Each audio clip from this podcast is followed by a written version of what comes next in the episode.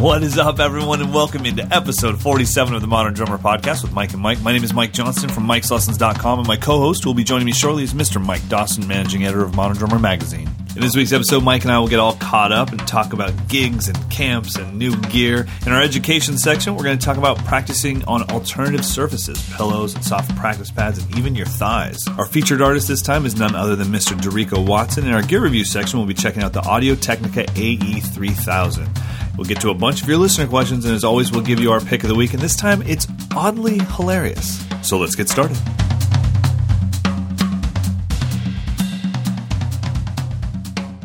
Man, episode 47, and this is another one of those ones that barely got squeezed in. You and I are just a little too busy for our own good right now. Yeah, I mean, it's careful what you wish for, I guess, right? Exactly. I think uh, maybe the podcast is just a seasonal thing. We just do it in the winter when things are slow. In the summer, we're too busy. So you're you're out. Are you at your parents' house? Yeah, I'm out of town for the weekend just to get out of town. So we left today. Oh, literally. Okay, I got you. Yeah, so I'm just, nice. Just visiting family. exactly going to the beach for a little while and do whatever, you know. Just Do you get to see your family very often? about once a month, Okay, that's cool. which isn't too bad. I mean, it's How far away is it from where you live? uh, five hours. So, Oh, dear God. Yeah, it's a drive. It's a bit of a drive, Man, but it's cool. I mean, my brother's here, his family, my parents. So we just get down there, go to the beach, eat some seafood, and you know, kind of just relax. So, but so you have no gigs this weekend? I got to go back on Sunday and host Okay. a jam session. Of course you do. Yeah. and if you're hosting a jam session, do you bring a beater kit or do you or do they have a house kit? How does that work? Uh, this club, I had to bring my own. I, you know, it's funny. My beater kit is a. Uh, it's actually an old Ludwig kit.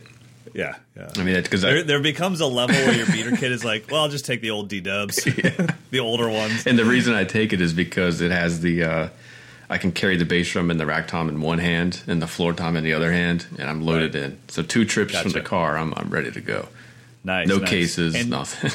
and how are you as, as people keep stepping up and jumping on your drum set? Do you just kind of have to let it go for the night, or do you actually? Would you ever tell somebody that they were being abusive or?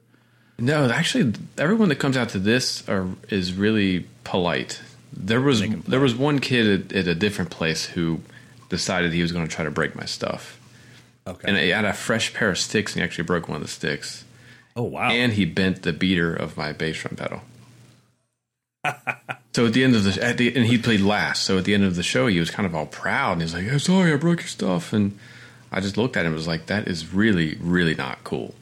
yeah. And I was yeah. like, here, you might as well take the other stick because you broke that one. like, I don't know, you know, like, dog.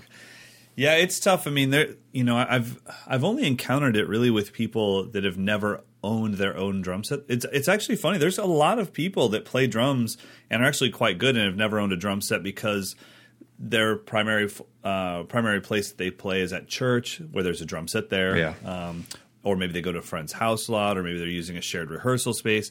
But there's a, a huge difference between that and then buying your first crash cymbal with your own money, then buying your new bass drum pedal, Yeah. and you get this huge respect for somebody else's gear because you know what you're, you know, when you're when you're sitting down on their gear, it's like, hey, look, I'm I just want to play my instrument, but I will respect your gear, you know. yeah, yeah, he he didn't. Well, he kind of learned. I, I kind of gave him a little bit of a humble pie. There you I was go. like, look, There you go. sound really good. You sound a whole lot better at about 10% that volume. and he kind of looked at me like, oh. Because he was, he was a young guy trying to be tough guy, and it was it just wasn't cool. Sure. Yeah, yeah, no, absolutely.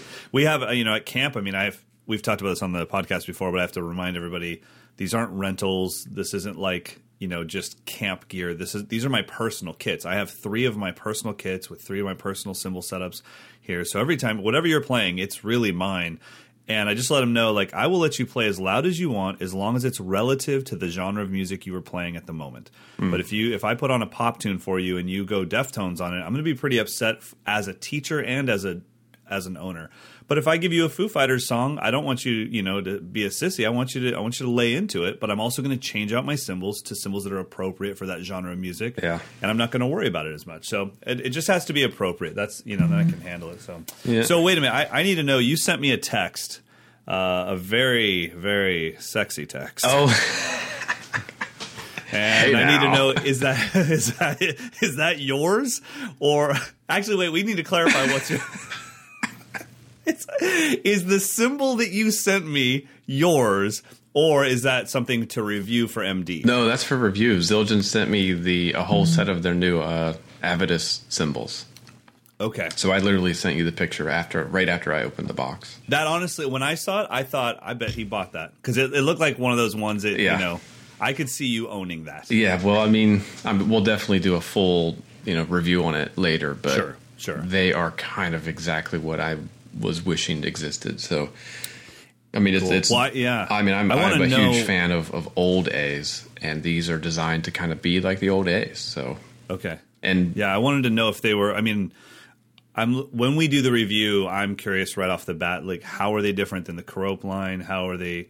How do they set themselves apart, and where do they fit in the Zildjian world? But I, I was really when I saw that picture, you know, I was really excited for you. I yeah, just know yeah, they, that's your world. They sent 14, 15, 16 inch hi hats. I think it's Whoa. yeah, I think it's uh, 18, 20, 21, and 22 inch rides, and that's it. That's all there is. oh, which wow. is super cool. And I actually have old 14 inches hi hats and old 16 inch A hi hats, and I have old A rides and stuff. So I'm going to be comparing them with the old stuff side by side. That's cool. They're basically really cool. like the A version of the Keropes. So the Keropes are Okay. like like patinaed Ks. These are like patinaed As. I gotcha. Okay, Super sweet. They've already they've already been used on a recording session. Like the day I got them. Really? Yeah. Nice. Yeah. Nice. So we'll do a full on review. But cool. Yeah, I want to learn more about it. Um, speaking of like vintage A's and you know, and then the regular. Have you seen? I don't know if we even talked about. it. Have you seen that video of uh, Chamberlain doing the Gretsch, his old broadcaster, Yes. and the new broadcaster? Yeah. that's a cool thing. I mean, that I one thing that I got out of it was I didn't know that Matt could throw down. yeah, he's been There's practicing. some chops man. in there. He's been practicing. Yeah. I wasn't ready for that. He dropped the heat a little. I was like, "What is he got a shed? Like, with is he his leather jacket and is he blazing with some Berkeley kids? Like, what is he doing? Like, that was great. you know his old he put his old broadcaster up for sale Did he really? yeah i think it's on reverb.com you can buy that kit i'm pretty sure that kit is for sale Wow. Along with a few other things it might be gone by now but as of a couple of weeks ago he had put up a couple things on there Oh wow, that's that's that's crazy, man. yeah that's really cool. so that just means the new Good stuff. broadcasters must sound really good I've got one. Uh, They changed my life. Actually, speaking of that, that broadcaster, if you remember that, you know, it came in not my sizes, and then that changed me over to those sizes. Right, So right. now I'm 20, 12, 14. So my favorite Brooklyn that I own is actually the cream oyster finish, and I just love the shells. I have it in 22 by 18 uh, bass drum. oh it's big. 10 by 7 yeah huge. 10 by 7 and then i have the 14 by 14 and the 16 by 16 and i have a 22 by 14 bass drum for it. What i don't have is a 20 or a 12 and those are two out of my four drums right, right now. right. So i ordered those this week um, and i think that will kind of become um, you know my my main kit for a while i mean it's the same size as i've been playing for a while but i, I love that finish and like i said just the shells that i have i'm just hoping these ones are uh, as good, and I'm sure they will be. But I'm excited to to get that going. what do you have So, set up right now I have that exact same thing in a Brooklyn, but just in a different finish. Oh, and okay. and that was kind of a weird thing because we were trying to do something. Um, Andrew Shreve had just gotten his job at Gretsch, and we were trying to do something. He was like, "You know what? Why don't we make you a Brooklyn in whatever finish you want?" And I picked something off the internet, but Andrew was brand new at Gretsch, so he was like, "Okay, whatever that's called." So I just said, "Yeah, I want the." Um, I can't even remember what the name of it was, but I picked it off of a picture from the internet that I saw some random Gretsch from like ten years ago, and it looked amazing and gorgeous, and it is. But then when it got here, I didn't know that it was actually the finish that my broadcaster is already in. oh So I have two of the exact same kits in the exact same color, except for one is a three ply shell and one is a six ply. not confusing at all no, and I was like, uh, and I mean, you know, I kind of I, I I like finish it, and I and you know, I was like, he's like, how do you like the new kit? I was like, it's it's everything I love about my broadcaster. With a slightly more modern sound, so uh, yeah. So I'm going cream oyster. So order those; they should be here soon. So wait Good stuff. All right, buddy, let's get into some education. This is something that I don't know if it's education or practice or where this fits, but you brought it up and it's been brought up so many times by people at clinics that I'm at. This is one of the big questions. They always ask, what do you think about practicing on pillows? What do you, you know, I heard Dennis Chambers warmed up on pillows and So you brought it up, and and you said I was actually surprised. You said it was a big part of what you did coming up. It was. Um, it was because of of Dennis actually. Okay. In his video, he said because that was one of the questions: How did you develop your singles and doubles? And he says he practices on pillows. And that was kind of the end of the story. like I practiced on pillows. So I I actually had a little.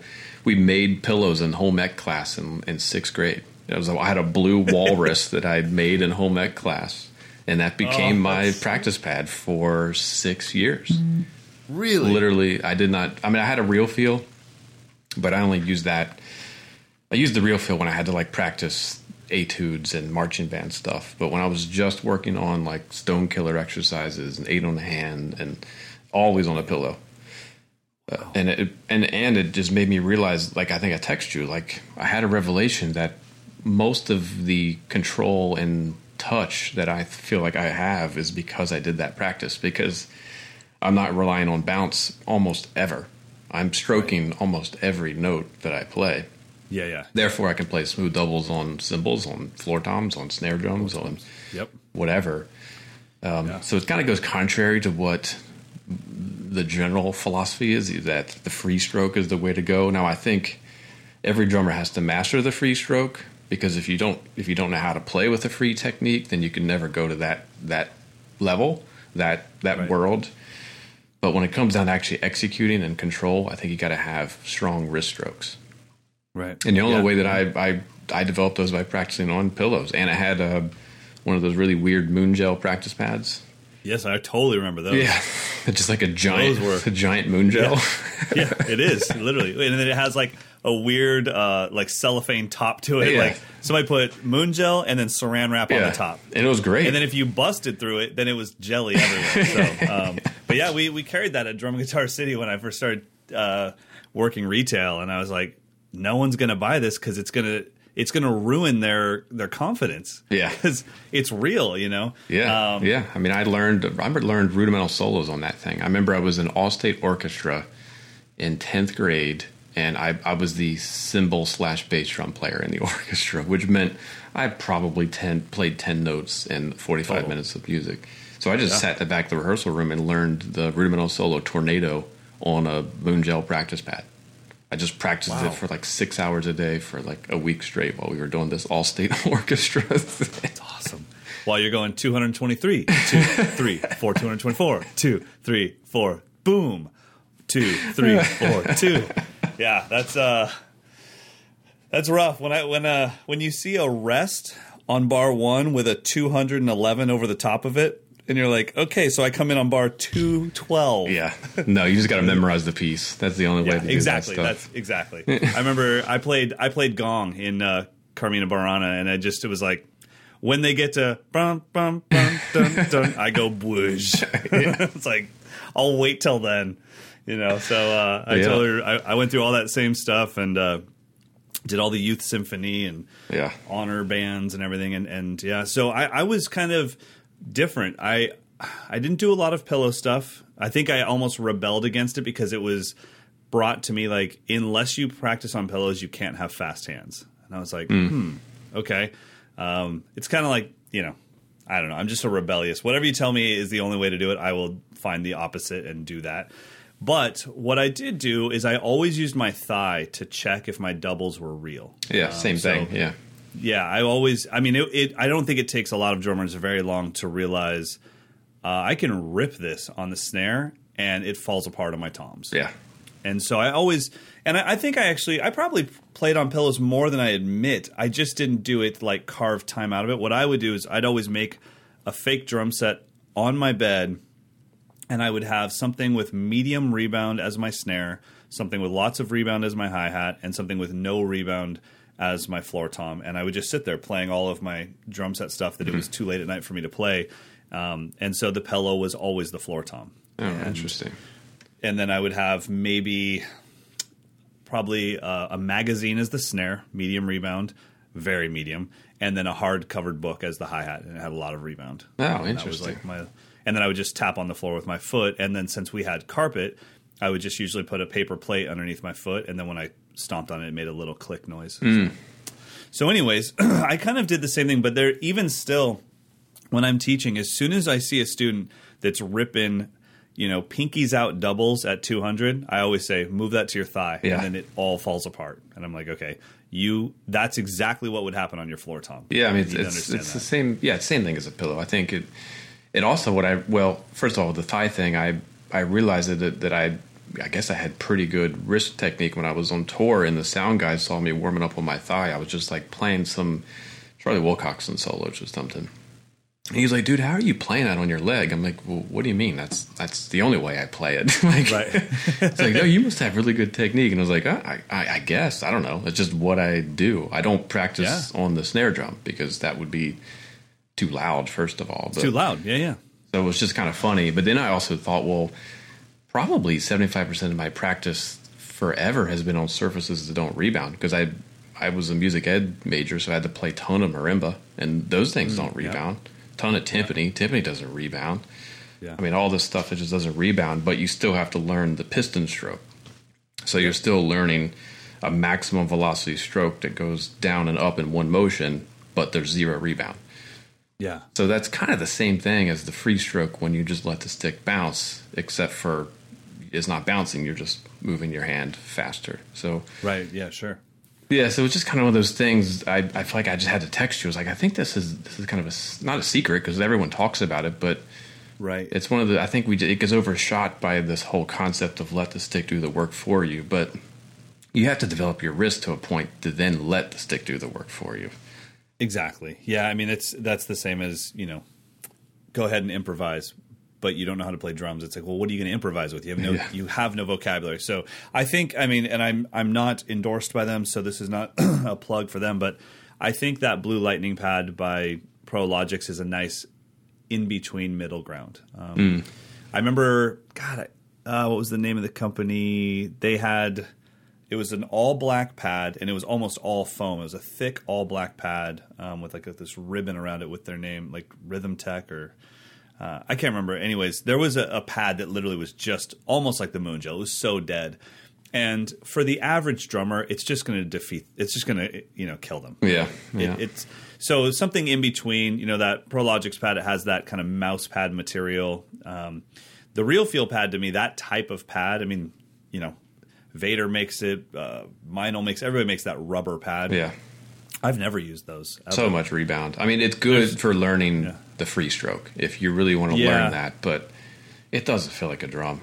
No, and I, I mean, I just kind of, I, it, it exactly. It, it always, it's kind of like, and nothing against them, but it's kind of like V drums to me or the the mesh heads.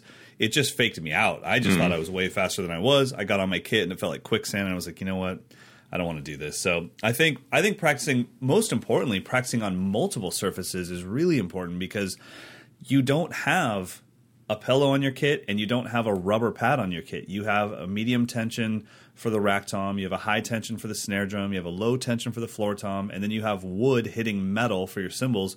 So getting used to doing whatever the desired result is on multiple surfaces is really important. you Yeah. know? Yes. so the exercise that I did, I'll, I'll share it. It was it was something Yeah. Ed Shaughnessy uh, used to do in his clinics. That he talked about technique, and this was the exercise I, re- I remember. It was him and Gary Chester were doing a clinic tour, and I remember Ed handed out a piece of handwritten paper, and it was one right, three lefts, five hundred times. Oh wow. two rights, four lefts, 200 times, three rights, six lefts, 100 times, three rights, uh, nine lefts, 50 times. And that was like one repetition. So I did that every day on, on a pillow. every single day.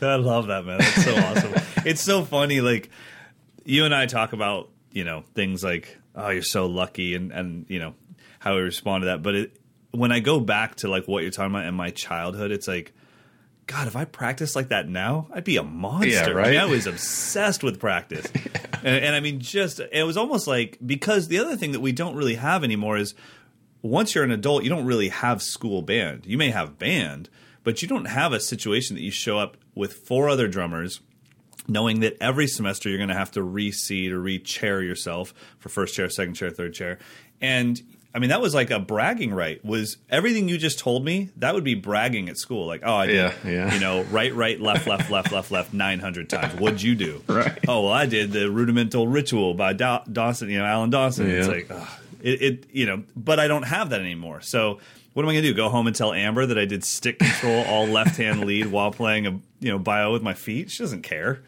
So Pretty funny. I guess I'll just text you about it, just like you did me. All right, let's talk about our featured artist. This time it is. Uh, I, I, I guess we're just pulling from my personal hit list. Uh, Yeah, this yeah. is one of my favorite drummers in the world, just like last week. This is Derico Watson. Do you know Derico personally? I don't know him. I met him uh, just briefly at PASIC years ago, probably ten years ago when he did did PASIC. You did you get to see that solo? Oh, it was amazing. It was absolutely was- amazing. Yeah, Yeah, it was, that was it the was one that dumbfounding how fast his foot was. dude, unreal, right? And he's like le- he like leaning back and forth, and uh, you guys can't see me on Skype right now, but I'm buggy whipping in my chair. I mean, that was like. I remember he goes, and I was like, "Whoa, man!" And I think he even maybe started one of the solos with those kind of Paul Wertico tubes. Uh, yeah, he might have. Yeah, yeah, um, but yeah, man. I mean, that was probably that might have been the solo that alerted me to who he was, and I was like, "Who is this cat?" And the thing was, that was right at like the peak of the whole gospel chops thing, and I was like, "Wow, this is a musician. This is not, Yeah. you know, Lots- I can't lots of dynamics. this guy." Yeah. Oh my gosh, and musicality and storytelling. I was like, this is brilliant. And I couldn't I couldn't even decide because it was a drum solo with no music, I couldn't decide what he was as a drummer. I was like, is he a jazz drummer? Is he a fusion drummer? Is he an R and B drummer? I don't know what he is. Which is that's like Awesome. heaven for me. Yeah. I don't want to know what you are. Yeah. I want to just be like, uh, he's good, and uh, and so yeah, so I, I saw that, and I don't think I saw it immediately as a solo. I think maybe Vic Firth put it out on their site, and I was a Vic Firth artist at the time, and they put out clips, and I was like, whoa, this is the cat. Then I found out that he played for Victor Wooten, right. um, yeah, and then I got punked by him for real. hardcore punked by him. and I'm seriously hoping he, he's listening right now. So, I get a call around 2011. And I guess I had let my Aquarian rep, because he's an Aquarian artist, I get, or he was. I guess I let my Aquarian rep know that I was a huge Dorico Watson fan. Yeah, Uh, I also let him know that I was a huge Derico Watson fan because I didn't know how to pronounce his name.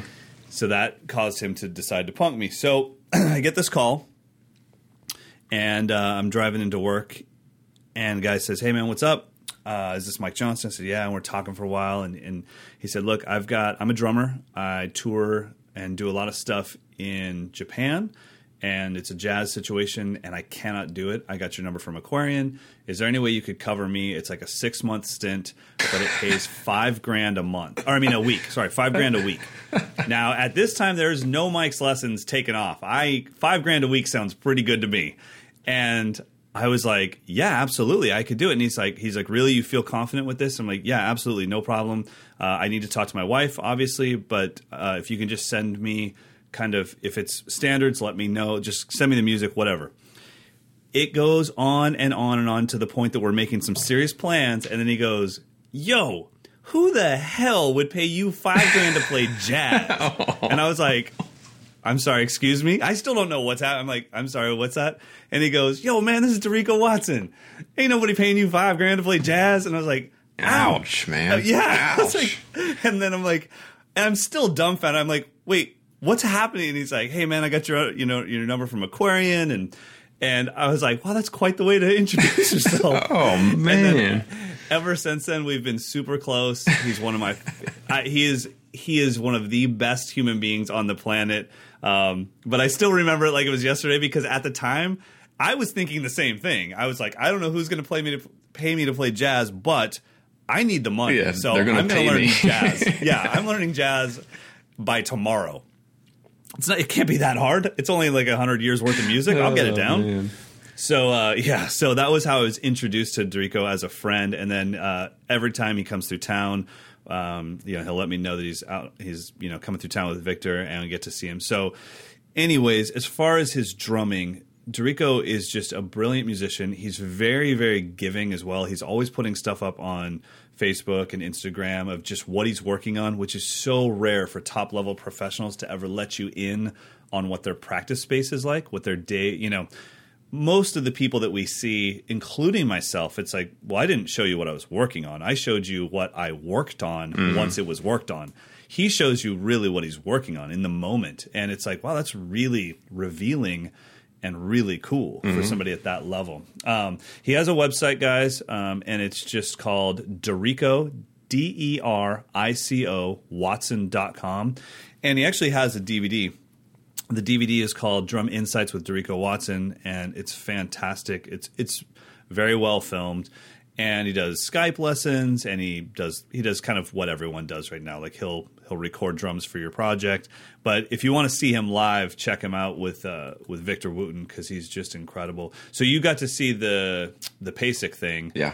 And then have you ever seen him play with Derico, even video? I mean, with uh, Victor Wooten, even videos? no. I have, I've heard. I think I've heard some rec- recordings, but I haven't seen him. Uh huh. No. It's pretty incredible, man. I bet.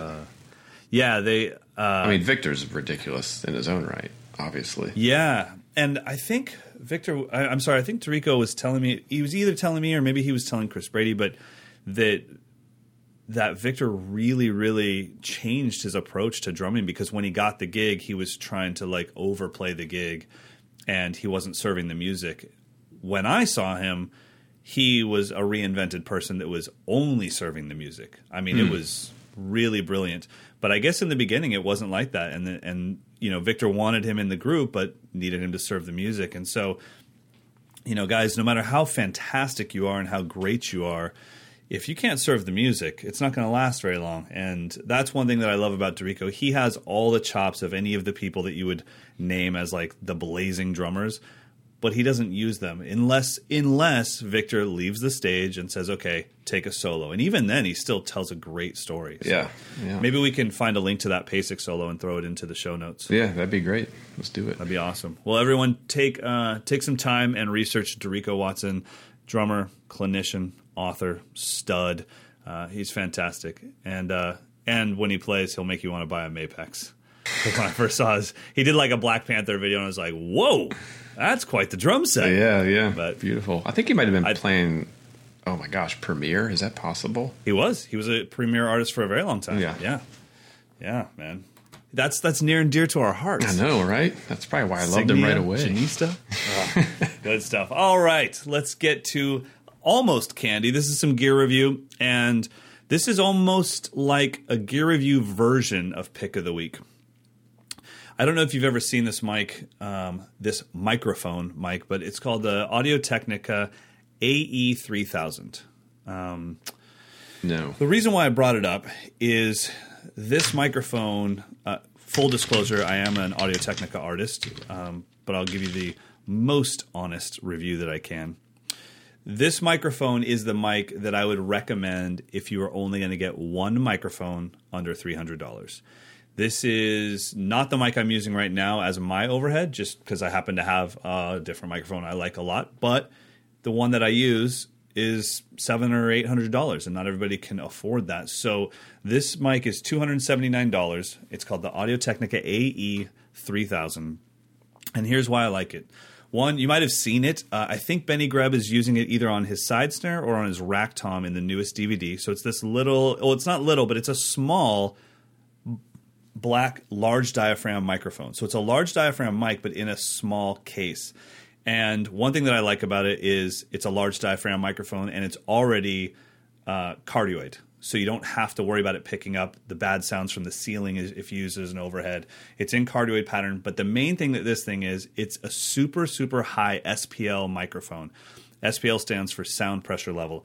So this is great for drum set. It can handle it. It will not distort out. It even has a, a negative 10 dB pad if you're going to put it on the snare, uh, so you won't kill it or anything. But you know, Mike, we've talked in the past about how much I love uh, the uh, the sound that comes from what what's the camera? you- The GoPro. Yeah, yeah. This mic has a little bit of compression in it. Oh, really?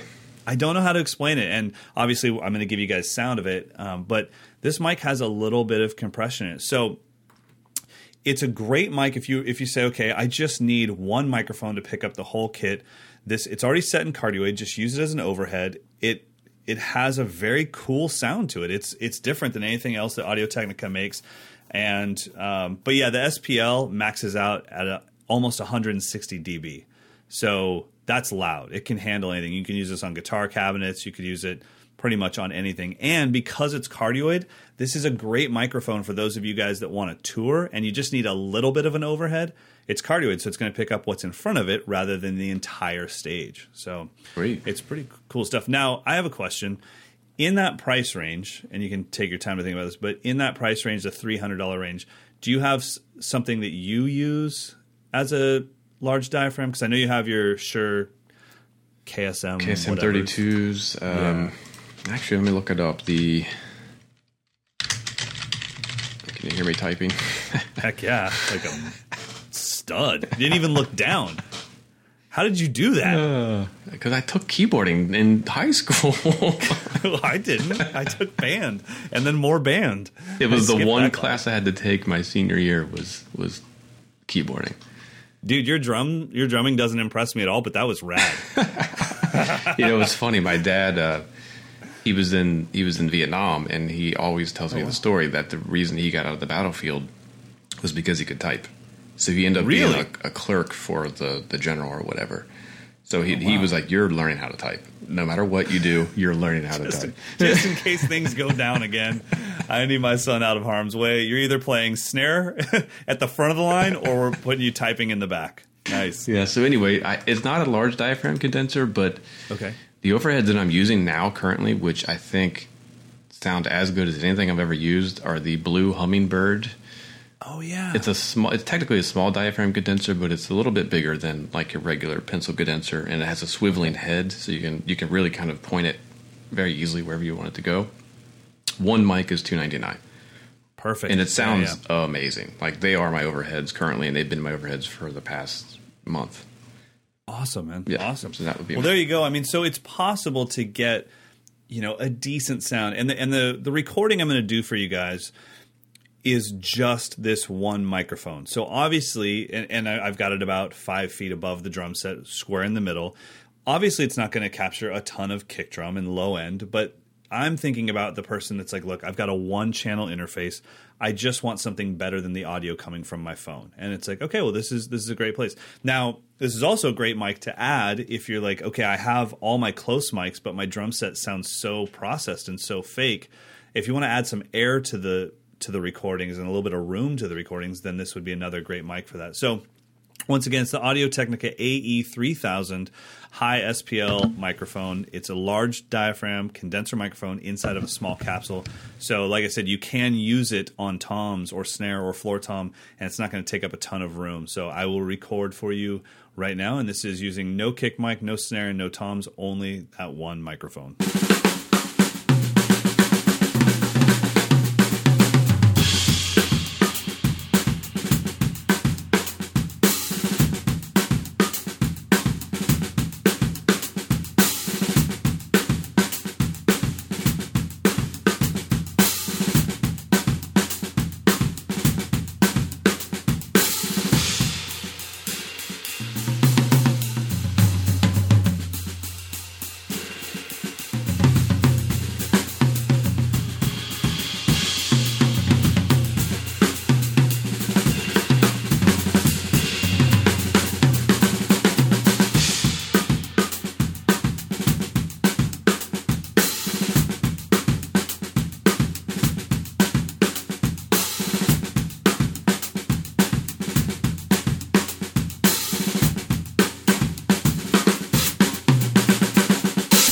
So, did you like the way that sounded? I don't know. I guess I'll find out over the weekend. You can't deny that low end. the dynamics is really great. You know what's you know what's funny is it's my mic and it's my kit, and I still don't know what it sounds like because I have to record it after we're done with it. but I think it's. I have a feeling it's going to be pretty awesome. Oh, good times. All right, let's get to some listener questions. They're piling up. Yeah, we're gonna just do. I think probably just do two this week. Um, Okay. We did receive a couple audio questions for the 50th. So remind everyone if you want to send in your questions for our 50th uh, episode, which is how many weeks from now? That would be three weeks from now. Yeah, it's- this yeah, is so you can record it on your iPhone or if you have a digital recorder or whatever, and just email it over to mdinfo at moderndrummer.com. The two that I've received sound great, so Oh, the cool. quality's been awesome. Um, or you can just email your question as well. So we are going to do the all question and answer session for the 50th. So again, that's mdinfo at moderndrummer.com. Just put podcast question in the subject line and it'll come straight to me. So our first question is coming from Simon. Simon. Simon. Simon Vidlund. I guess I'm saying that correctly. Um, he really wants to know our opinion about snare wires. Um, he has a Tama Star, which is a super high end snare drum. It's a walnut shell and it's nine inches deep, so it's a mammoth. Um, he wants to use it as like a floor tom type snare, kind of like what Chris Dave or Sput do.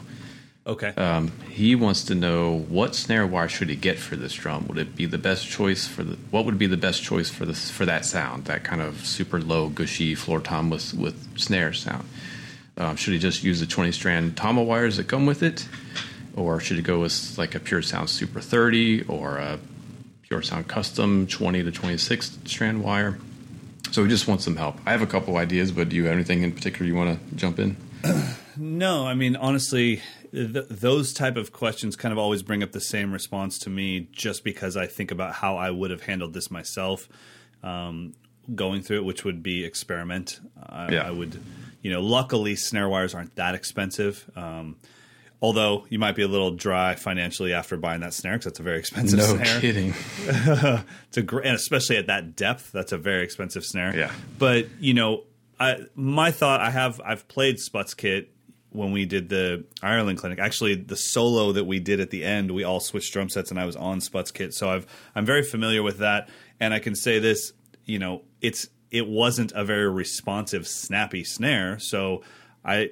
I could see going with a thicker snare or or more snare wires to mute the bottom head, and make it a little, you know, gushier, but at the same time, that's giving you more snap and more response, and that's not kind of what that drum does.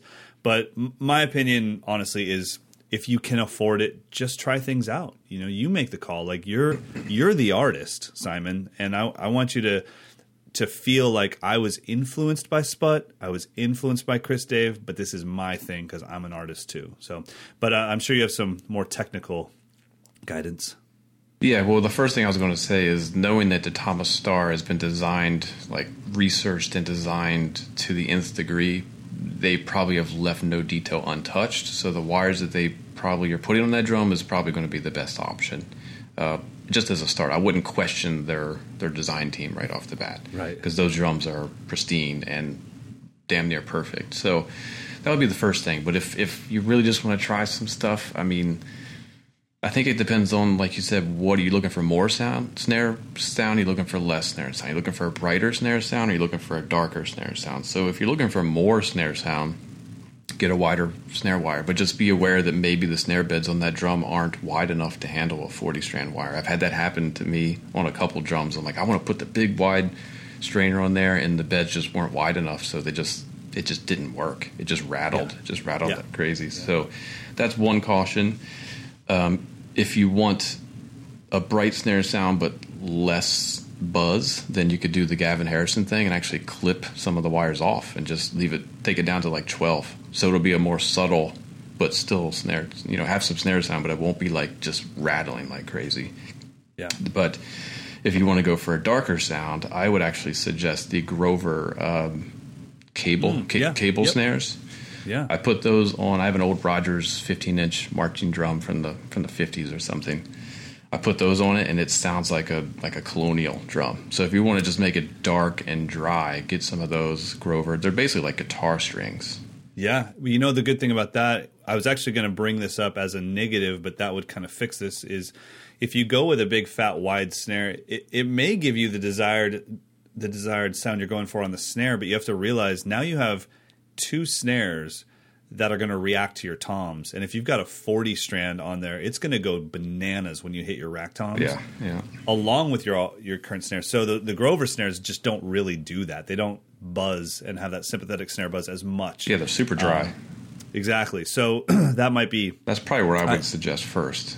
Go Yeah. because you already have the snappy wires that came with it, so you want something completely different. So check out the And on a- Grover. uh, I don't know what what they're called, but they have like a different. There's like a stadium version. There's a studio version, but you can just go to their. I think it's Grover Pro or Grover Pro Percussion, Mm-hmm. and just look at their wires. They're. I put them on an old Radio King, and it just it dried it up like like bone dry, but still get a lot of response. It made that drum sound like Steve Gadd, like Oh, okay. like Yeah. super super well, cool. I, I think the other thing too is going for that Sput thing or the Chris Dave thing.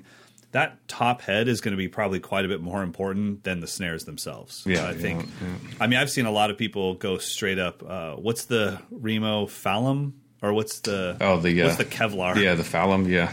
Yeah. So I mean, you, you know, you could go with something like that, or uh, you know, a coated Power Stroke from Remo, Hydraulic, like that. Evans hydraulic. Hydraulic. Yeah. Yeah. I think that's going to get you closer to that sound than just changing out the snares on the bottom. But Yeah. all right, awesome. Next.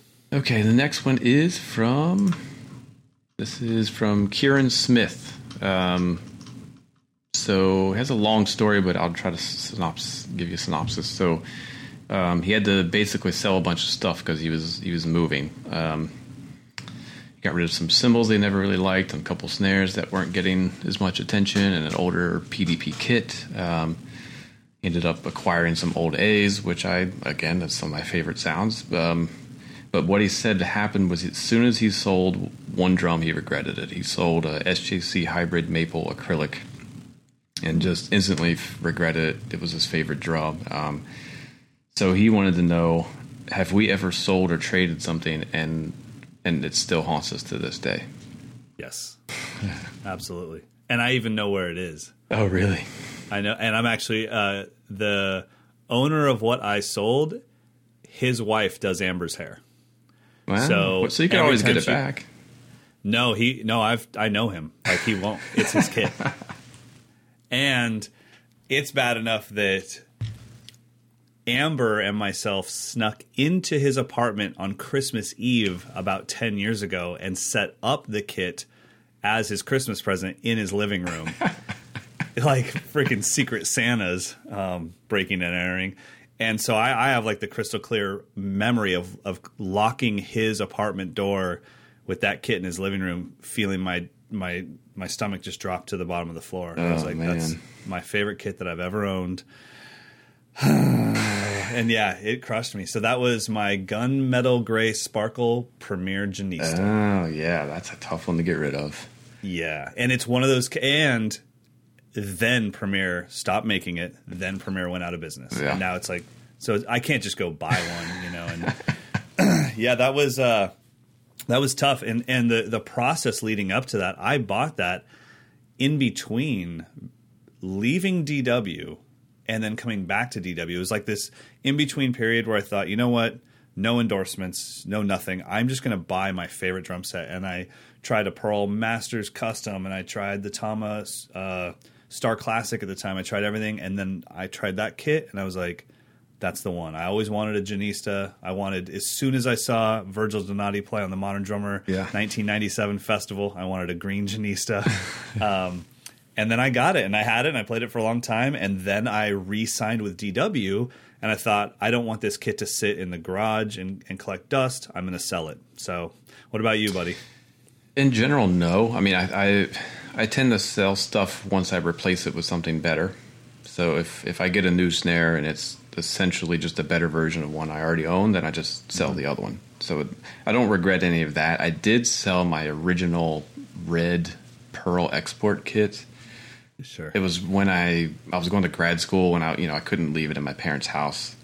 It's like I gotta I gotta do something with it. So I sold it to a bass player that I was you know somewhat working with regularly, and I sold it to him at like basement dollar. 'Cause, like he's a friend, whatever. I'll give it to you for a couple hundred bucks.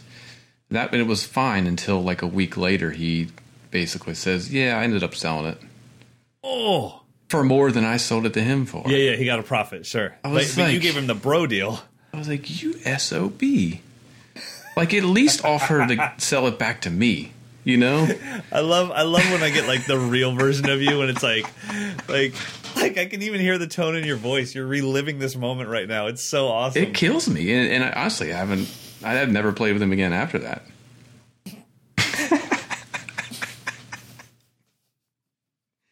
I mean, at least give me the opportunity to buy my own drums oh, back God. from you. Bro, there was almost green tea all over the keyboard. Holy hell. So yeah, Dude. Mm. yeah, my red Pearl export is floating somewhere around in the Del Mar. Oh, fire. I just I just love that you started this story with like, no, not really. And now you're like, that SOB. Like clearly you held on to this one. yeah, that was that oh. was rough, man. He Yeah, I mean, I, I definitely don't have anything that sound wise. I'm like, oh man, I really wish I had that drum or whatever. It's you know, I've gone through it a few times because leaving DW, I had all these DWs, and I had I had paid for them. I mean, I didn't have the whole full endorsement thing at the time, so I had paid for them. But I thought I know what goes into making a DW. It's it's an art, and mm-hmm. so it's like, so do I just put these in a closet and I don't play them while I'm a Gretsch artist, or do I sell them to somebody that's going to make YouTube videos with them and get them get get them seen and gig with them the way they should be? So so yeah, I had to like kind of let DW know like, hey, I'm going to sell these drums. I'm going to sell them for no more than what I got them from you for at my artist discount. I'm not profiting. I just want you to be aware of it and uh but yeah it's but yeah even man sometimes i'll have people that come here that know me from early youtube and they're like hey do you have that striped dw i'm like no i don't i kind of miss it yeah, that was the one I played on when I was there. oh that's Yeah, right that Yeah, was yeah. a cool kit. Did you do a lesson here I did. you did My gosh, Man. that was like a long time ago. yeah, the place looked very different. So, uh, good stuff. Well, yes, we all regret things that we've sold in the past. I'm sure. yeah. So to anyone listening who's thinking about buying and selling, at least offer it back to the person you bought it from first. Give them the first choice to buy it back. And actually, when I, I just interviewed Shannon Forrest, he's going to be on the cover coming up, so we'll talk about him a lot. But Awesome. That was one of the things he said because he's like he was talking about he's he has so many kits and and when he sells them he tells the person he's selling it to like you if ever comes a day that you want to get rid of this kit you have to sell it back to me like Yeah. that's the agreement or else you can't take my kit and i think that's I I think think, that's great. that's cool because then. Shannon can buy it back and sell it to somebody else who's going to use it and not just turn it for profit or something. That the whole flipping of musical gear it just No, eats at my stupid. soul. I hate Yeah. it. I agree. I can't remember. I think it might have been, uh, you know, uh, James Murphy, Blue Man Group Oh, yeah, guy in yeah. Berklee. Um, oh, he's done the articles for you guys, right? Yeah, he's on a couple. Yep, great. Yeah. So I think I might be wrong, and, and James, you can text me later if I'm wrong, but I think he, I think I saw something about seven or eight months ago that he bought his original drum set, like a Pearl Session Series, back from the people that he sold it to. Yeah, that's great. And it's like That's great. That guy's got you know probably more dr- pro drums than, but it's like that's my first kid. I want it back. Yeah, you know? I could totally see that. So. Yeah. All right, let's get into pick of the week. Do you have a pick of the week this time, sir? I had one, but then you mentioning Victor Wooten reminded me that I have to say that his book, The Music Lesson, um, Hmm. is One of my favorites. quite possibly the best music book ever written. I think. It's kind of brilliant. Like I don't know a lot of books that are written like that. Uh, Yeah, it's like fact fiction, biography slash theory slash, so crazy. and and right? the and there's an audiobook version that Victor does the reading of, oh, and so he's if you've ever seen his little TED commercial where he talks about music as a language, I could listen to him speak all day. yeah. Oh, So my it's pick so of the week is Victor Wooten, the music lesson. Um, get the audiobook version, but get the hard copy too, because you can. I reread it at least every six months, and it's every time I read, I'm like, "There's something else I'm getting out of it. There's something else." Just Yeah. the way he shares the concepts of music, rhythm, and, and melody, and improvisation through his storytelling. exactly. It's just so deep. It's just so deep. Yeah. Yeah, what's crazy is there's analogies that you don't even realize are analogies until your second or third read through. And then you realize, oh man, that seemed actually black and white and very on the surface stuff. And now I realize that's an analogy too for something else musical. Um, yeah, I don't want to. It's it's it's like it's like Fight Club. Like you can't tell anybody Yeah. about it because they have to experience it. But it's uh it's it's. I agree with Mike. That is one of the. Uh, and it's a quick read. I mean, it's what is it like 120 pages? Yeah, it's it's I mean, it's an easy you know a flight to flighting back to California from New York. I probably could read it. because you can type. no, it's. I agree. It's pretty amazing. Well, my pick of the week couldn't be more opposite of yours. Yours right. is deep and amazing.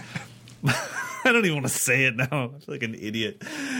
Mine is the uh, PNY 64 gigabit. SD card. Wow, an SD card? Shut up. Yes, it actually is. Okay, here's. I put some thought into this, and I didn't know that you were going to trump me with your great pick of the week. Oh Lord. Uh, okay, I, okay, here's the deal, guys. For whatever crazy reason, the retail world thinks that you haven't figured it out yet. And I still see four gig cards at the checkout line at Target for $20. Four gigs. Yeah. And I and they're like, "Oh, dude, you got a 4 gig card." It it's unbelievable. And this card, if you get this on Amazon, this is a $20 card. 64 gigs, that's going to give you 14 hours of super HD video. Um, and it's the Elite Performance card. So the transfer speed, like when you plug it into your computer, the data comes off of it very fast. And like I said, if you get it on Amazon, it costs you the same as a four gig card that you would get at you know at a, any other place. So I know it sounds silly, but just ordering two of these and then having them for my cameras, I've never run out of time on my SD card. And I film video all day long, and I'm mm-hmm. filming it, you know, past HD. Like I'm, my cameras record in between HD and 4K. It's I, I don't remember the exact rate what it is, but it's. I mean, it, it takes up quite a bit of room. Every time I make a video, what's on the card is usually the file is usually about three gigs, mm-hmm. but I have 64 gigs. It's you Yeah, know, yeah. I, I never run out of room.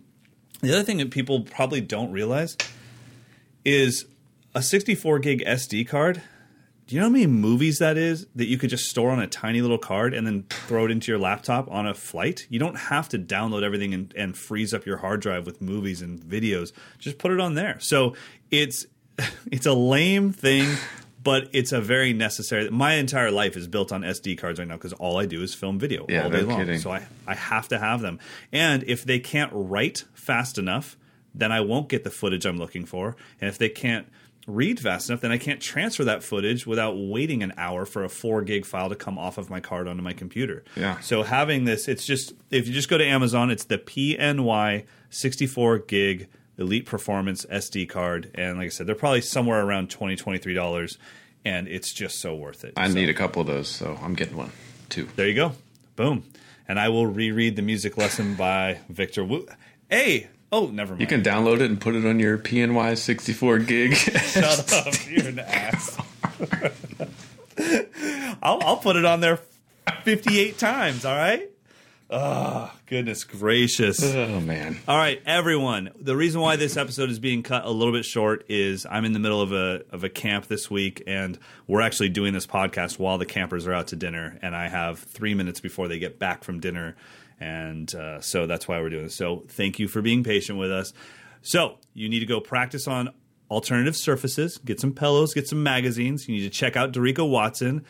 Check if you need one microphone. Check out the Audio Technica AE3000, and get a PNY 64 gig SD card. Way better than an amazing book that might change your life. I concur. All right, yeah. buddy. I will see you next week, my friend. All right, see ya. Later, bud.